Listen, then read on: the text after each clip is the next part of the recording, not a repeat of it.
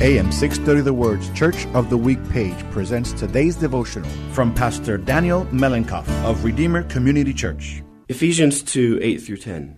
For by grace you have been saved through faith, and this is not your own doing.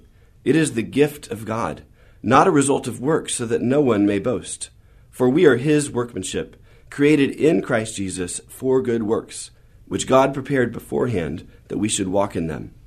Salvation is completely and entirely a work of God. God saves us by His grace. We are saved by faith, not works. Nothing we do could merit a right standing with God. We are only saved through the work of Jesus. And God took us, sinful people, and He transformed us through the gospel to be people who love good works. Hear Pastor Daniel Melenkoff tell the story of Redeemer Community Church, our church of the week, this Sunday afternoon at 1 on AM 630 The Word.